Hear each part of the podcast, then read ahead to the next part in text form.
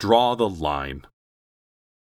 Maxwell Street was known as the largest open air market in the country in its day, and if today was any example, that rumor had to be true. The moment Ted turned the corner, the whole scene exploded in a chaos of commerce. A sea of people from all ethnicities and apparently all income levels spilled off the sidewalks and into the streets, moving like crowds down the midway at a carnival. Stores were crammed together with windows full of merchandise and their doors open, often accompanied by a street display in the front where shopkeepers or employees hawked and haggled over their wares. This is crazy, said Jack. They'd driven around Chicago most of the day, but had seen nothing that came close to comparing to this.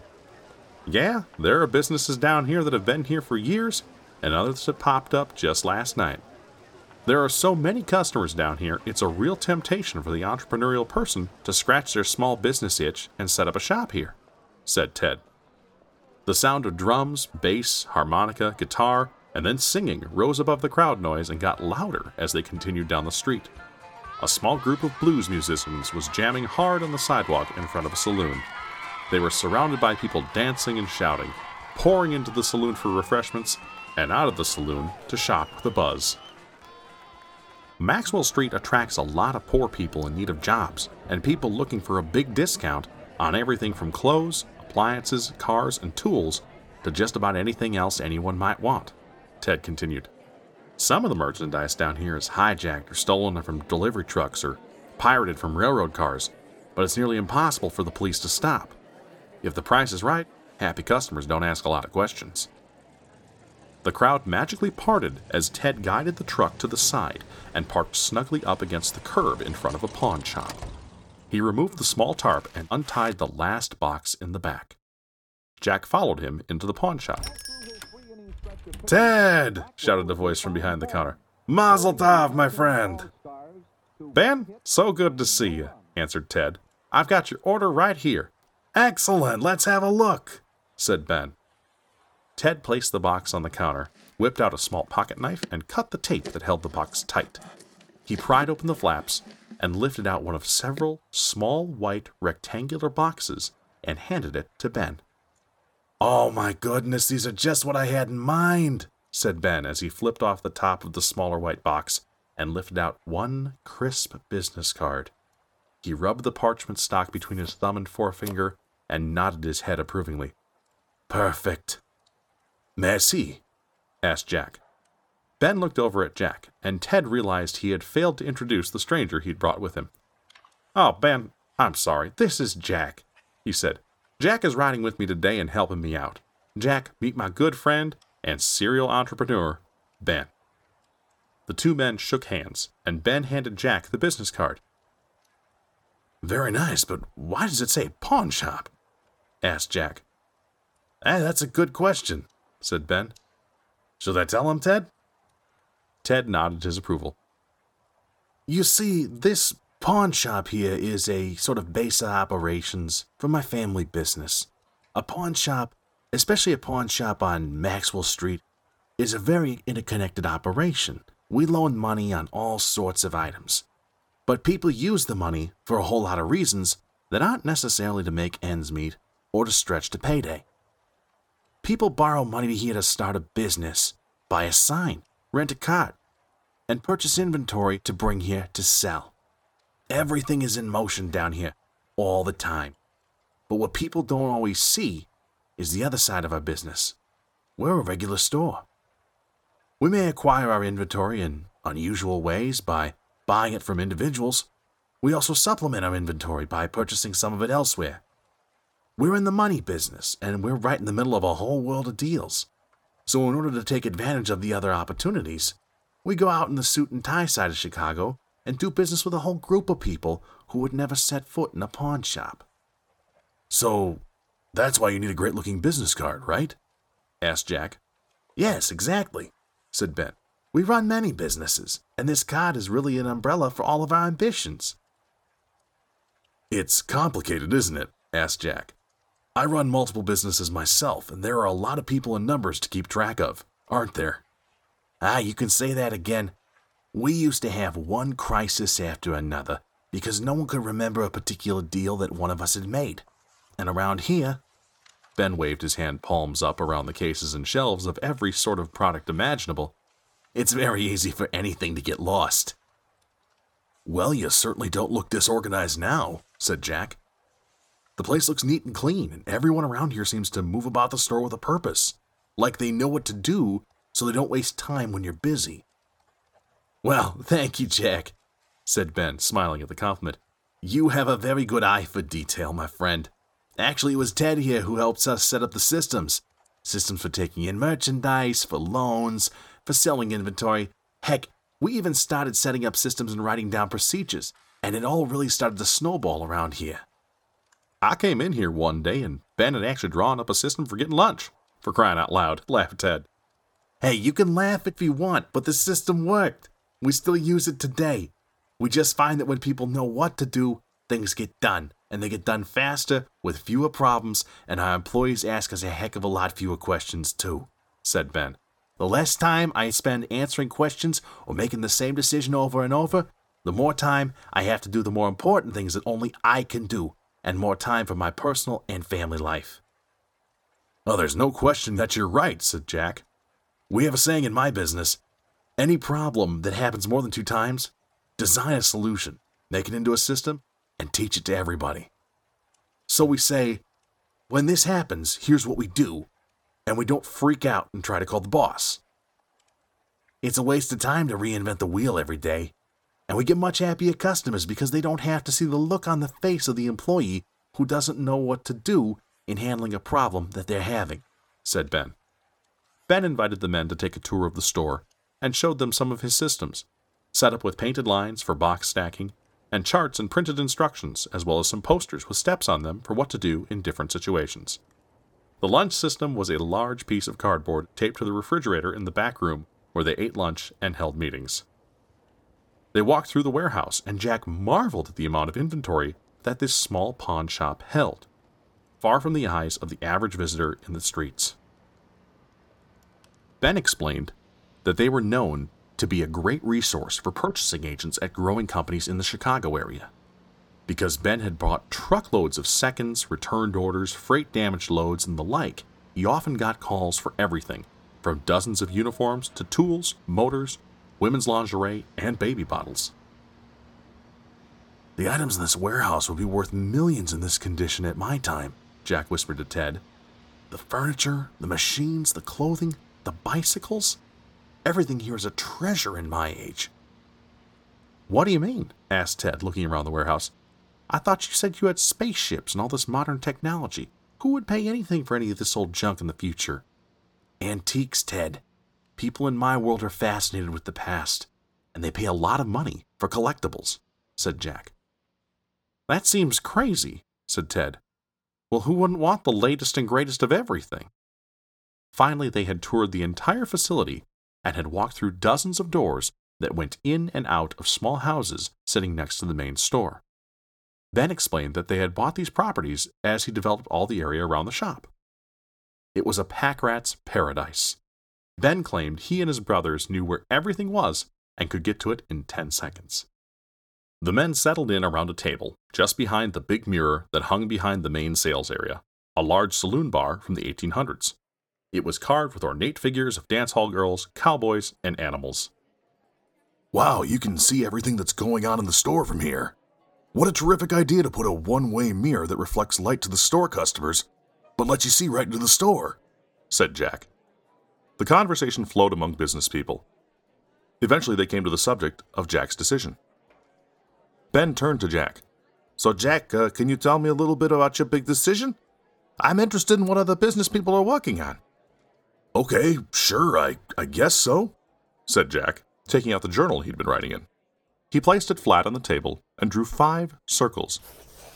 I've got five businesses now, and each one of them is operating at above average cash flow. I'm happy about this. They all have their challenges, but for the most part, they're through the adolescent stage and they're growing nicely. But? asked Ted. I hear a big but coming here soon.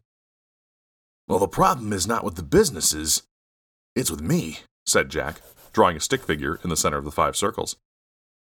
I'm just not that interested in babysitting them, running them day to day. It it feels too safe. There's no challenge. I worked so hard to get to this point, but I never thought about what it would be like after I got here. Are you bored? asked Ben. Well, I'm way too busy to be bored, Jack replied. I've got plenty to do, and believe me, I am grateful for the success. But I don't feel challenged by the routine. Well, why not just sell them all and go do something else? Ted asked.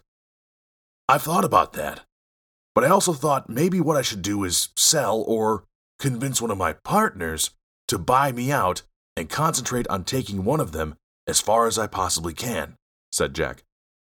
Kind of like the old days, just putting all my energy and creativity into seeing how big I could grow it. What an interesting idea. Ben leaned back in his chair and looked out across his store through the mirror. I don't know. It sounds like an intriguing challenge, but when I think about me doing it, it doesn't sound good. Well, why not? asked Jack. Doing all these businesses for me is about making money for sure. But more than that, it's about all the people I get to interact with. I love being an influence here on Maxwell Street, helping people and making things work, said Ben.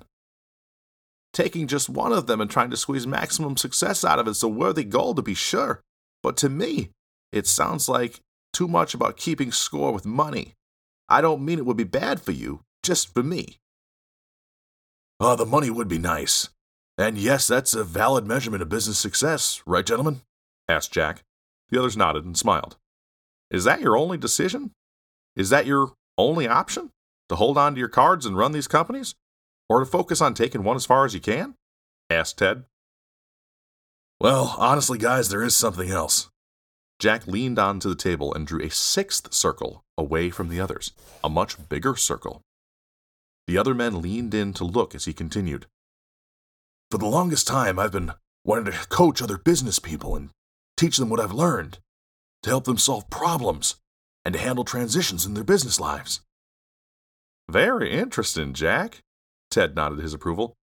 Does that sound good to you? Oh, brother, does it?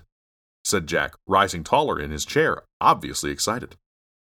I love using my experience to figure out new challenges and to work on businesses with other owners. Everywhere I go, I'm always looking at how people do business, just like looking at your operation here. It just gets me so excited, and the people I've been helping so far say they've really liked having someone like me who understands what it's like at this level instead of their spouse or vendors or employees. Well, why don't you do it then? asked Ben. Put the other businesses up for sale, or get one of your qualified people to run them and go for what you really want to do. Jack slumped forward and sat quietly in his chair. Was it really that easy? Finally, Ben spoke. Most people I speak with settle for less than they ever really wanted out of life. Less in terms of their income, relationships, and almost anything that requires time and energy. I have several friends and potential clients who tell me they just want to get by. They just want to make a living. They just want to survive. They simply don't expect as much out of life as they used to.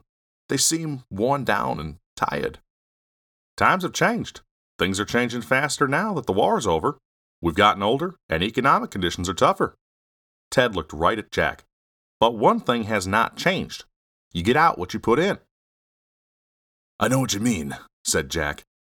I have many friends who say, I just need to make this much money per year to survive. These are the same warriors who years ago may have made $10,000 a day in their careers. People with seven figure incomes in the past, and they now just want to get by?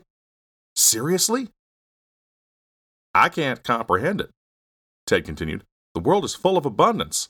There's so much out there for the taking. Now, don't get me wrong. What people are willing to settle for is still a lot of money much more than the average person makes in a year. But why would anyone ever want to settle for anything? Why not get the most out of life and what it has to offer? The answer seems to be that people are worn down, many times by circumstances that are beyond their control. But many times, the circumstances were in their control, like business, relationships, or even health related issues. I get what you're saying, said Jack. I can get really excited about striking out on my own in the coaching, consulting, and speaking and writing direction, but I'm really going to shake up a lot of people. And how do I explain this to my wife, my family? I just can't see how to get from here to there. Jack, here's a recipe for getting started. If you're up to the challenge, it's simple. I call it drawing the line, said Ted, taking Jack's journal and sliding to the side of the table. Remember, we always tend to focus on the bad and to look first at the not so good things that are going on in our lives. So be prepared to accept the fact that there are positive things working in your life. Now let's begin.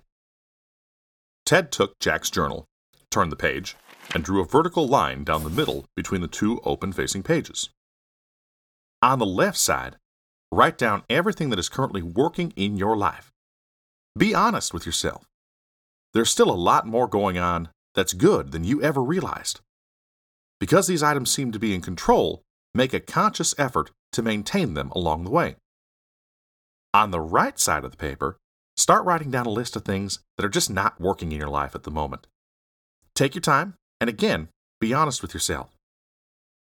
When you're done creating the not working list, I want you to rate each item individually on a scale of 1 to 5. 1 means you can live with this today. 4 or above means this issue is unbearable and needs to be addressed immediately. The next step is to put the threes and below on the back burner for now. You'll be back to those soon enough. Now look at the issues that you described as most critical the fours and the fives, the issues that are causing the most stress in your life. Think to yourself, what can I do in the next 60 to 90 days to make a small impact on any of these issues? What actions can I take to get myself moving in a positive direction that will allow me to start to create some relief in these particular areas of my life? Jack looked down at what Ted had written in his journal. He began to imagine what to write on each side of the line. Already, the clouds in his mind were beginning to part. It's really that easy, isn't it? He asked. Actually, in your situation, you need to begin by giving yourself permission to do what you want. To say that it's not possible means that we're not free and we're not self directed. We're under the control of others and have no choices. I know you don't believe that, do you, Jack? said Ted, tossing the pen on the journal as a challenge. Wow, said Jack. I never thought of it like that. I spend so much time thinking about tactics and putting out fires. I guess I never did actually just imagine I could just decide to do this and then let the solution follow. Ted continued Once you start to look at your life and business issues in small pieces, as opposed to these massive total entities, it'll allow you to move forward. As you start to move forward, look back on those worksheets and evaluate the progress you've made and start attacking the less stressful items on your list. That is, if they're even still there at all. Ben had been silent for a long time. Watching Ted work with Jack was fascinating to him. He finally spoke. Hey, Jack, Ted is right about the drawing in the line. It's a great way to mentally experiment with our choices. Ted showed me this about three years ago when I was just a little pawn shop owner, and I dreamed about expanding my business way out of my comfort zone. Well, that was obviously a good decision, said Jack, smiling. Yes, so it would seem now, said Ben. But at the time, it was such a crazy idea I couldn't even tell my wife. My brother and I started out down here on the street buying products from the docks and selling them on a street cart. She was tired of taking risks and very happy to just run the pawn shop. What was it that motivated you to move forward? asked Jack. I can answer that, interrupted Ted. Ben loves to help people. Of course, he loves the hustle, the deal, the making the sale, and a good business deal.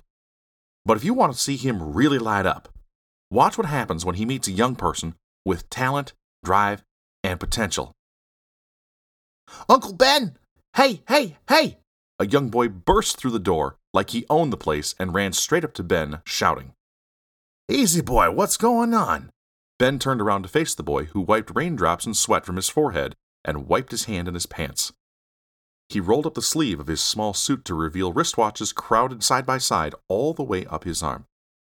Uncle Bet, I got this lady out front who's looking for a watch, and I don't have what she wants. You got one back there in the warehouse? And if you loan it to me, I'll go sell it to her now and bring you back the money, said the boy excitedly. Okay, just a minute. I'll get it for you. Ben excused himself from the table. The boy surveyed Ted and Jack for a moment, then burst into a big smile. Hi, my name is Will. I'm Ben's nephew. Pleased to meet you, he said, sticking out his hand and giving a firm handshake to each man in turn. Good to meet you, young man, said Jack. Mister, you don't have a watch? he asked, noticing Jack's bare arm with a trained eye. I can help you out with that, he said, rolling his sleeve up. What do you like? Big and masculine, uh, small and elegant? Jack laughed at the miniature salesman and started to say he'd quit wearing a watch since he started using a smartphone, but he obviously couldn't say that. Let's see what you got there, said Jack, leaning down to examine the young man's armful of inventory.